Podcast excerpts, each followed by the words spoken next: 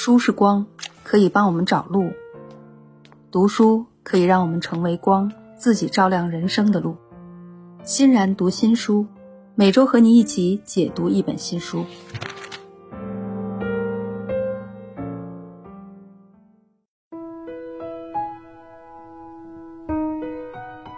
今天欣然要跟大家聊聊的这本书叫《掌控谈话》。作者克里斯沃兹是美国联邦调查局 FBI 的一位谈判专家，他在谈判的这个领域已经工作有二十多年了，有丰富的谈判经验。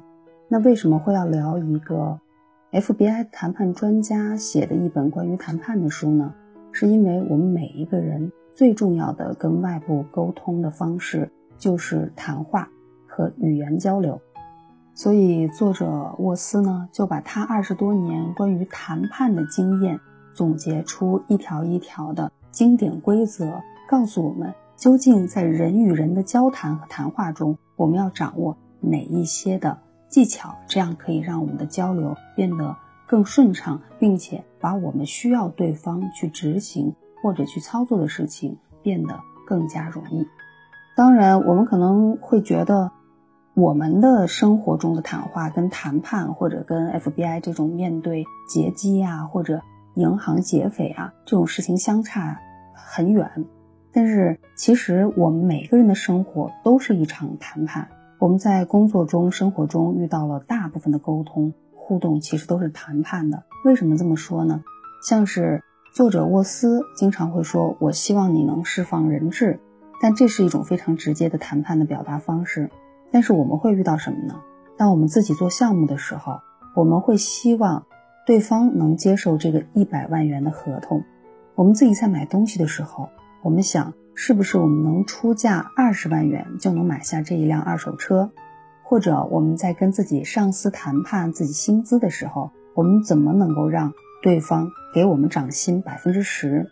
或者我们面对我们自己孩子的时候？如何要求你在晚上九点钟能够上床睡觉？所以说，在我们的生活中无时无刻不存在着谈判，所以无时无刻我们都需要掌握的是掌控谈话的节奏和掌控谈话的目标和走向。那么谈判呢，是两种彼此分离关键的生命功能服务的。这两种功能呢，就是信息收集和行为影响，在所有的一方。想从另一方获取什么东西的场景下，谈判就无处不在了。像是你的事业、钱财、名誉、爱情，甚至你孩子的命运，在某种程度上都和你的谈判能力息息相关。那么你在这本书里面可以学到的这些谈判知识，其实说到底就是通过沟通来达到目的。那你一生能够获得什么样的成就，其实是看你能够从别人那里得到什么。或者和别人一起能够得到什么，所以无论是哪种关系，双方的分歧和冲突都是不可避免的。所以呢，我们要懂得如何在充满分歧和冲突的情况下，得到自己所要求的，同时又不会造成损害性的后果，就变得很关键了。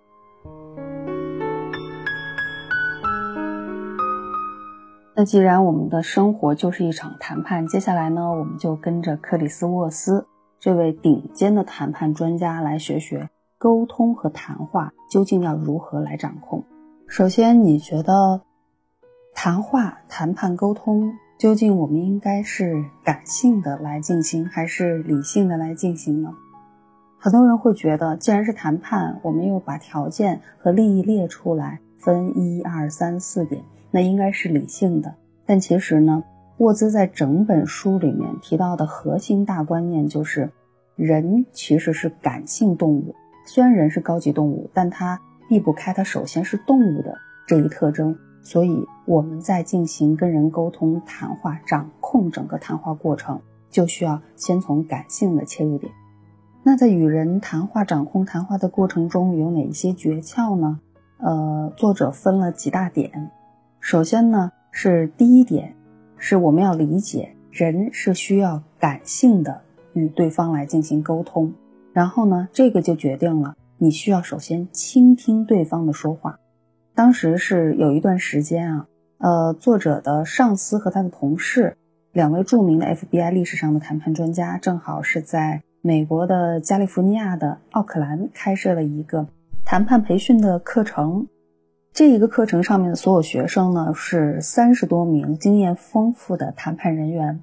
然后这两位谈判专家就问了所有的学员一个简单的问题，说你们在谈判的过程中，有多少人遇到了经典的谈判情形，而且可以根据书上关于这个经典谈判的情况来作为最佳的解决方案的？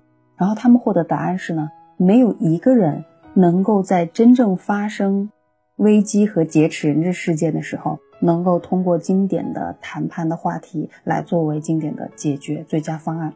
然后他们又问了一个问题，在当时急剧变化、然后紧张万分的这个劫机或者是银行劫持事件中，这种不确定的环境下，你们。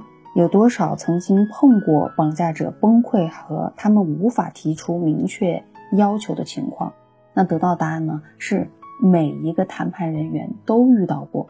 那么这个表示什么呢？表示在情绪主导的事件中，就是当危机来临，比如说劫机，或者是我们要进行一个谈判，有劫匪劫持了银行。那么，非理性的要价和沟通就成为了警方谈判人员需要面对的绝大多数的情形。那在这种情况下，那么谈判术就应该聚焦的是对方的动物性、情绪化和非理性的特点上。所以，理性并不是我们跟人沟通的切入点，感性才是。那么，既然人与人的沟通是要用情绪、感情、感性来作为切入点，那么首先我们要做到的第一条是什么呢？就是要学会倾听。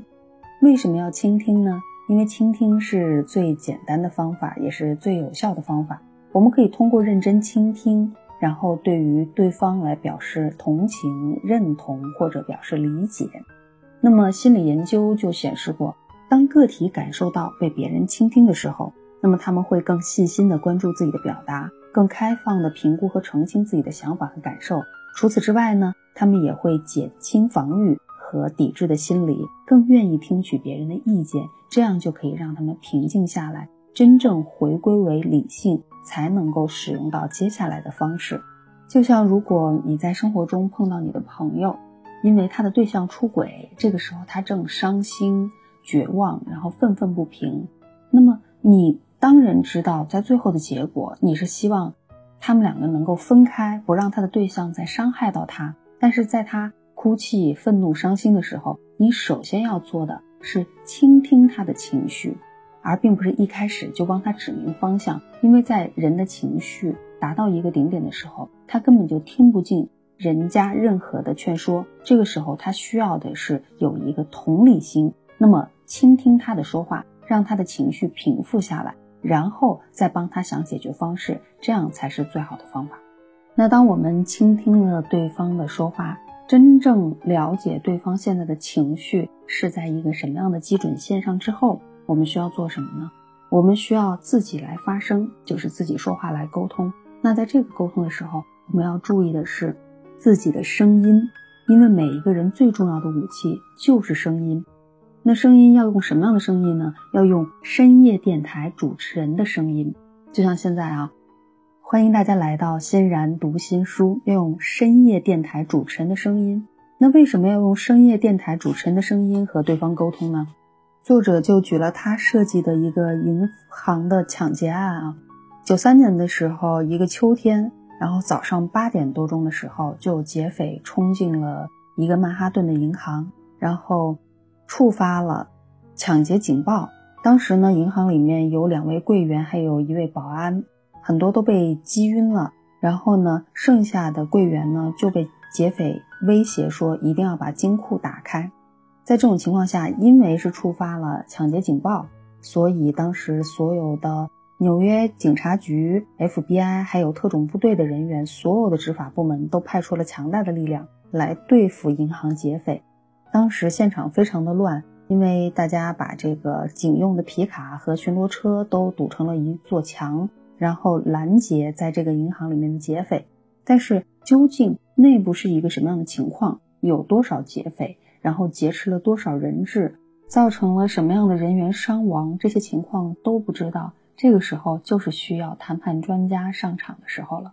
但是呢，在整个谈判专家一开始并不是作者来进行沟通的，是他的另外一位同事。在整个过程中，这个进行通话的劫匪非常的狡猾。他首先是表示比较害怕，然后说这个里面还有很多他的同伴，他不能够做主，他一切呢要去问他同伴的情况。当警察需要了解里面究竟人质的情况，或者现在已经。呃，造成了什么样的损伤的时候呢？他都表示我是没有办法做主的，我需要去问其他的几个劫匪，表示的是无确定性啊。这个时间呢就被拖得很长。那么这时候他们决定由作者来进行更换谈判专家，由他来进行跟劫匪沟通。那么我们都知道，人在一个抢劫银行的情况下，肯定情绪非常紧张，草木皆兵，非常激动。如果你又更换了谈判专家，换了人来跟你沟通，你是不是会觉得警察他们在进行一些规划，你马上就要被，嗯，枪支击毙，那么你就很容易造成劫匪非常激动而做出冲动的事情来。接到电话的作者，他用的就是深夜电台主持人的声音，他这种声音啊，最大的特色是，当你用降调说话的时候，你说出的内容。是带有修饰性的，因为缓慢而清晰的说话。那么用这种声音传递的信息是：我是在控制自己。我们可以试想一下，当我们用声调说话的时候，你其实是不确定的，你是在询问对方的回答。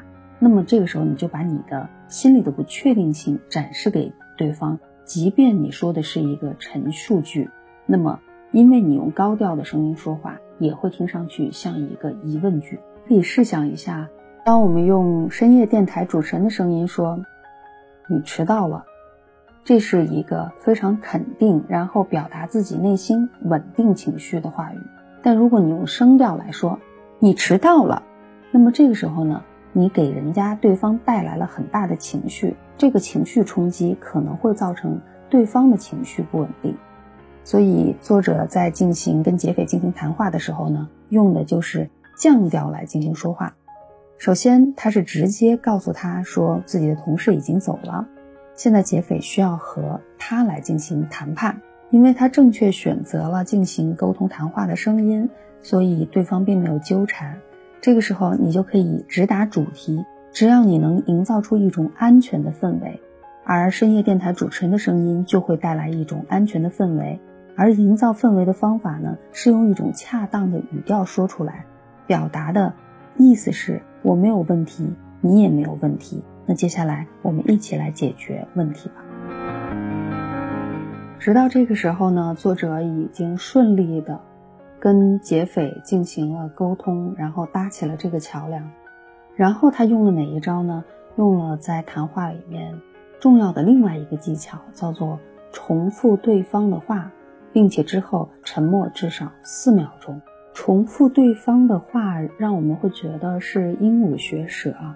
那为什么重复对方的话在我们平常的谈话中有作用呢？是因为这是一种叫做趋同行为的一种技巧，它的核心呢是模仿，就是我们人类它有一种神经活动，在这个过程中呢，我们相互重复对方的言行，可以获得确认。这种重复呢，经常被使用在演讲中，使用在身体语言上，使用在声音语言里，使用在情绪发泄上，也可以使用在语调上。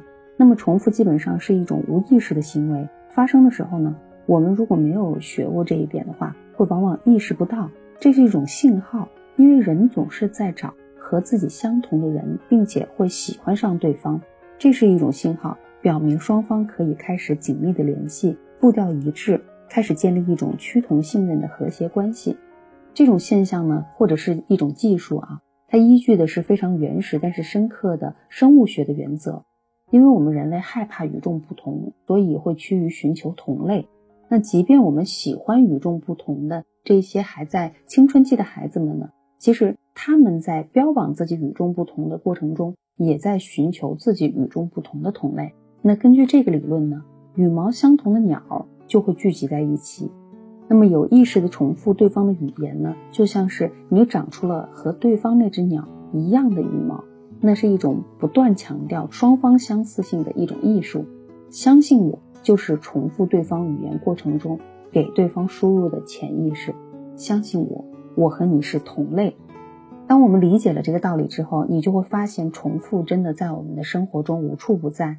像是很多情侣在街上散步时，都会迈着同样节奏的步伐；朋友们呢，在公园里聚会时，有时候会同时点头，或者是交叉盘腿。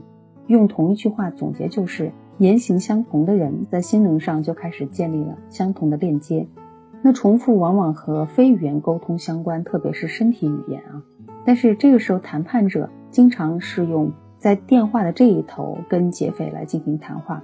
所以他们只需要关注的是文字上的重复，大家不要小看了这种重复啊，它简单易行，但是绝对有奇效，大家可以试一下。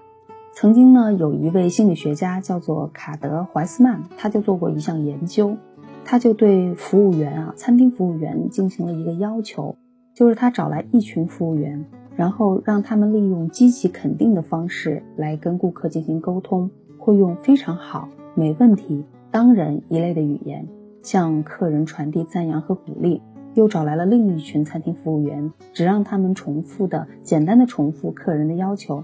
结果令人惊讶，使用重复这个方法的餐厅服务员，比使用积极肯定方法的餐厅服务员平均多得了顾客百分之七十的小费。所以这也说明，人在碰到和自己相似的人，并且你认同他的过程中，你更容易跟他步伐一致，并且喜欢上对方。除了重复对方的话呢，还有一个重点是重复对方的话，并且至少沉默四秒。那这个沉默有什么用呢？就是大家有没有发现一个特点，就是当我们说一句话，然后我们不需要直接往后解释的时候，对方就会自动因为我们的沉默。而来进行解释。举例子啊，如果我们看到了一位朋友，他穿了一件红色的衣服，这个时候我们只需要指出他的状态：你今天穿了一件红色的衣服。其实说这句话听上去很莫名其妙，但是你用深夜电台主持人的声音，然后带着赞许的目光看着他，你今天穿了一件红色的衣服，他可能就会解释说啊，嗯，今天我去呃参加。朋友的一个婚礼啊，所以穿的喜庆一点啊，或者今天是我的生日，所以我想穿红色，或者今天的红色呢，对我来说呢，会让我的肤色看上去更好。他自己就会这么往下解释。大家有机会可以在自己的生活中跟自己的朋友来试做一下这个小实验啊，特别有意思，就是人会不自觉的来对对方的话来进行解释，他会觉得可能是你因为你不明白，你才会说前面那句话，然后你沉默了之后。我有义务来对你进行解释，那么这样呢，就会带出来更多的信息。那在这一个结案中呢，作者他用的就是这个方法，因为当时在银行结案的时候，警察呢就根据周围的环境来进行搜索，就把每一辆停在银行外面的车呢都找到了车主，除了有一辆面包车。然后当时这位作者呢，他就是这么跟。劫匪沟通的，他说：“我们排查了街上的每一辆车，并和每辆车的车主都取得了联系。除了一辆车的车主之外，他对劫匪说：‘我们发现这里有一辆蓝灰色的面包车。除了这辆车，其他的车我们都找到了车主。’然后他停顿了。然后劫匪是怎么说的呢？这辆车停在了门口，因为你们把我的司机吓跑了。他自动脱口而出，做出了解释。这位劫匪。”接下来呢，沃茨又说说我们把你的司机吓跑了。注意，这里他用的是重复，重复对方的话，然后让对方产生一种趋同心理。然后劫匪又继续解释说：“是的，他看到警察之后就紧张，表示不干了。”沃斯又继续说：“我们完全不知道这个司机的情况，他是开面包车的人吗？那你发现没，在整个过程中。”谈判专家沃斯一直在重复对方的话，重复劫匪的话，并且保持一定技巧类的停顿。那么劫匪呢，就在不知不觉中承认了很多的信息，并且呢，开始吐露大量信息，透露那些之前警察不知道的情况，包括同伙的情况、内部的情况，也帮助警察确定了门口车的司机的情况。那么这种方式，大家如果学会了的话，也可以用在商务咨询中。哪两种呢？第一个是用深夜电台主持人的声音重复对方的话，并且保持四秒以上的沉默。最终呢，沃斯就是在这样两个技巧的帮助下，让这一场银行劫案呢有惊无险的，然后达到了一个完美的句点，最后无人伤亡，并且两个劫匪呢自动投降，走出了银行的门口。除了用深夜电台主持人的声音以及重复对方说的话，并且保持四秒以上的停顿这两种技巧之外呢，接下来我们来看一看。呃，我们的谈判专家沃斯还分享了什么给我们来进行谈话中的技巧掌握？九八年的时候呢，他遇到了一起越狱逃犯携带大量武器的事件。那么是有一群逃犯越狱了，至少三人携带了大量武器。这个时候呢，已经被警方把他们困在了纽约的一座大厦的二十七层。就要进行谈判，但是这一次有一个比较糟糕的情况，是因为他们没有躲藏的这些逃犯所待的房间的电话号码，也就没有办法打电话进去。那么，当沃斯他来到这里进行谈判的时候，已经有警方跟越狱的逃犯僵持了六个小时了。当时时不时的呢，也有其他的 FBI 探员在将气氛缓和，也就是说。他们没有办法通过电话和沟通了解对方怎么想，甚至他们都不能确定里面是否有人，还是潜伏在附近建筑的一个狙击手通过无线电告诉他们他在房间里有一扇窗帘，看到窗帘动了一下。那么这个时候沃斯就上场了，他一开始就使用了之前他告诉了我们的技巧之一，使用了深夜电台主持人的声音，但是呢，他没有用这个声音发号施令，也没有问这些逃犯想要什么。相反的，他是在设想，如果自己在面对他们的处境的时候会怎么想。因为现在没有电话能够让逃犯和谈判专家进行沟通，他们也无法知道逃犯究竟是怎么想的，所以他们只能设身处地的试想。于是他开始对着他们来进行喊话，他的喊话是这样子：似乎你们并不想出来，你们担心一旦打开房间的房门。我们就会冲进去开枪，似乎你们并不想回到监狱里。在过去连续六个小时的时候呢，逃犯没有做出任何回应。那么这个是不是能够起效果呢？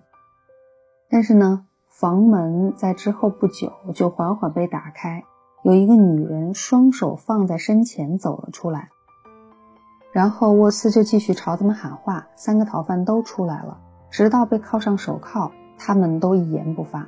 之后，沃斯就一直想问这些逃犯一个问题，他就问：为什么你们在之前被围困的六个小时没有反应，但最终决定走出来？为什么你们最后投降呢？三个逃犯给他的答案是完全一致的，就是他标注了对方的情绪，说的是：我们不想被抓或者被警察射杀，是你让我们平静下来了。这里有说。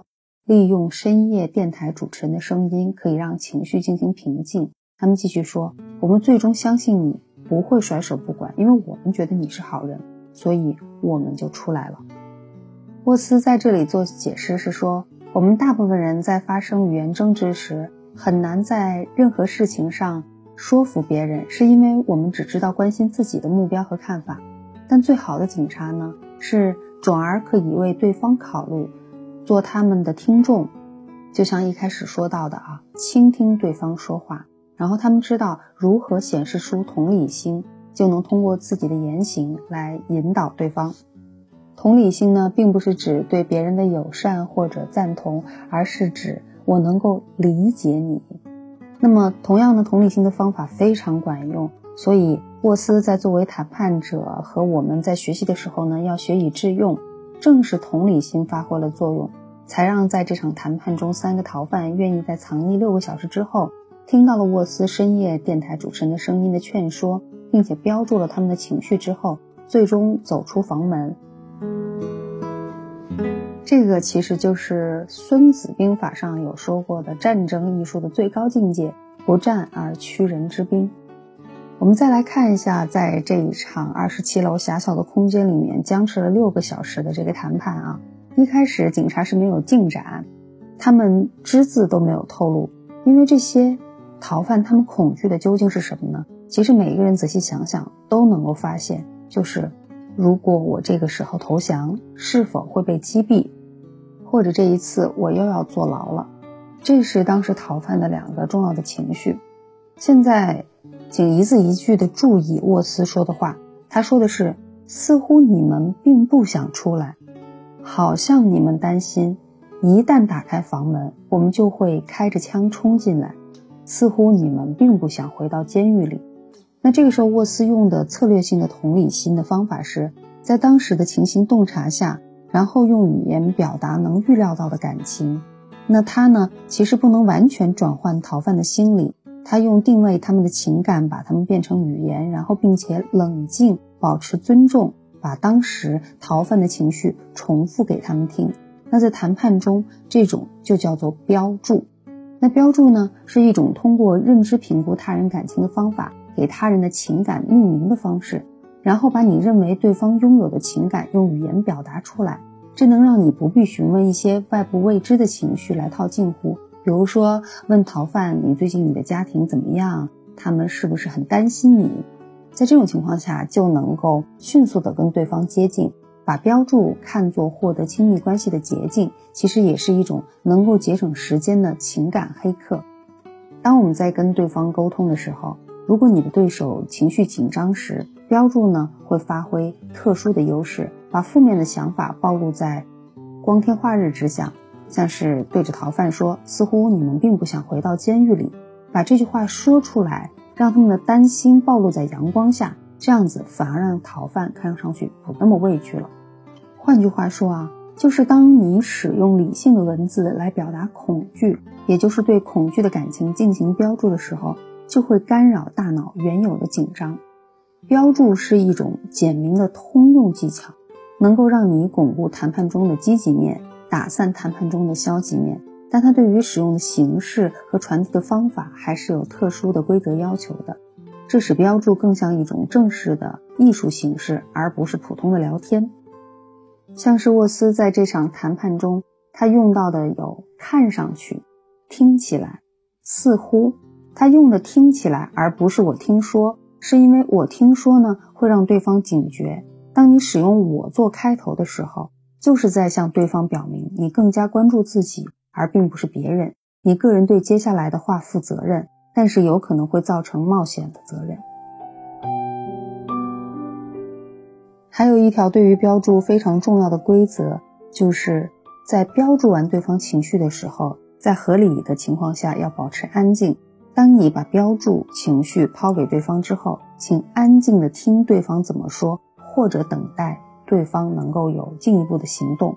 我们经常倾向于在结束说话的时候扩展我们说的话，比如说我们会说：“似乎你很喜欢那件 T 恤的款式。”我们会补充一个具体的问题：“你是在哪儿买的？”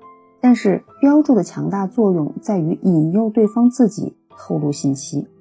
这一招相信你已经学会了，就是标注对方的情绪。我们可以尝试一下和别人的交谈。无论对方是快递员还是你十岁的女儿，可以标注一下对方的一种情感，然后接下来沉默等待，让标注自己发挥作用。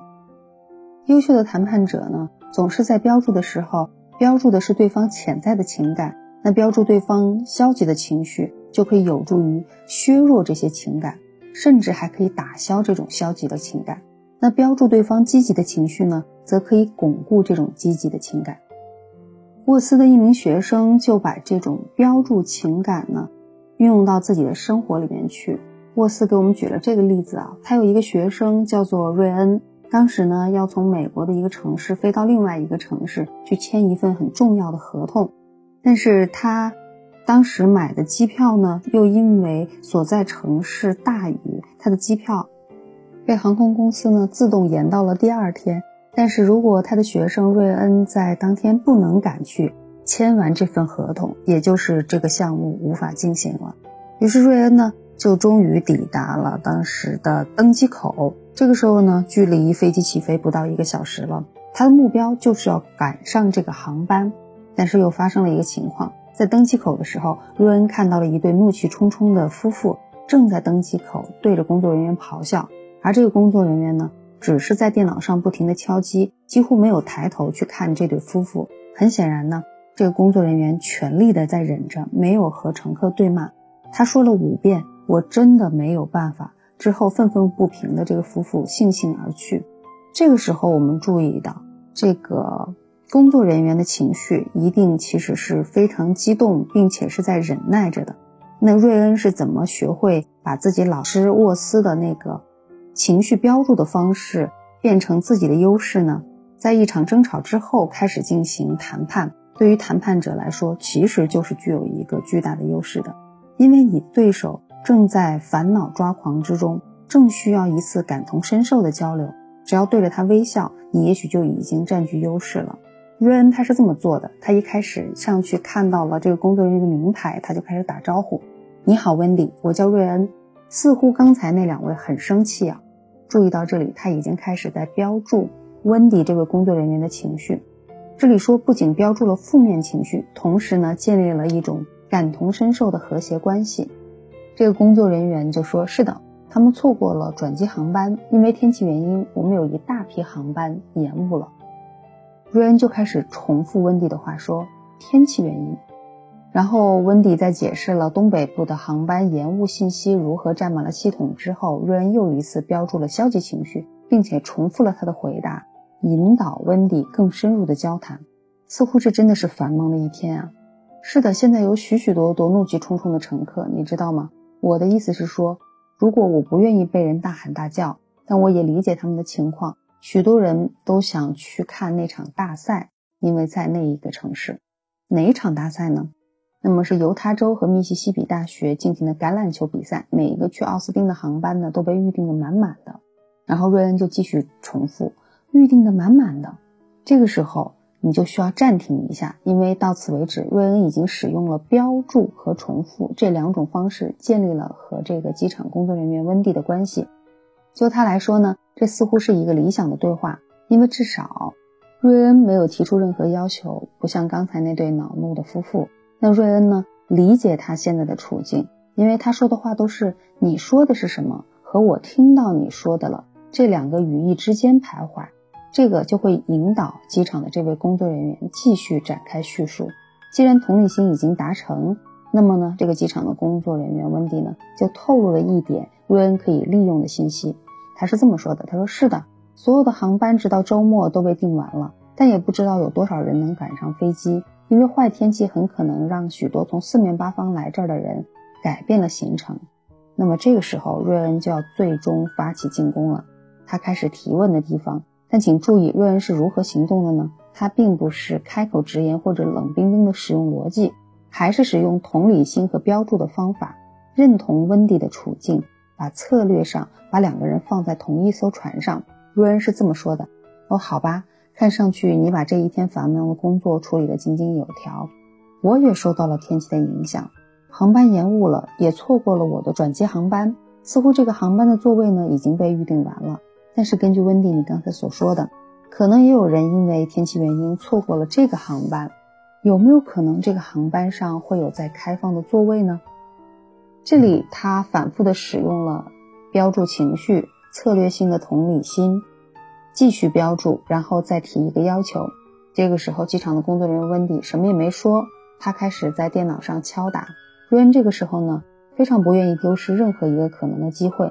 他选择用的技巧是沉默。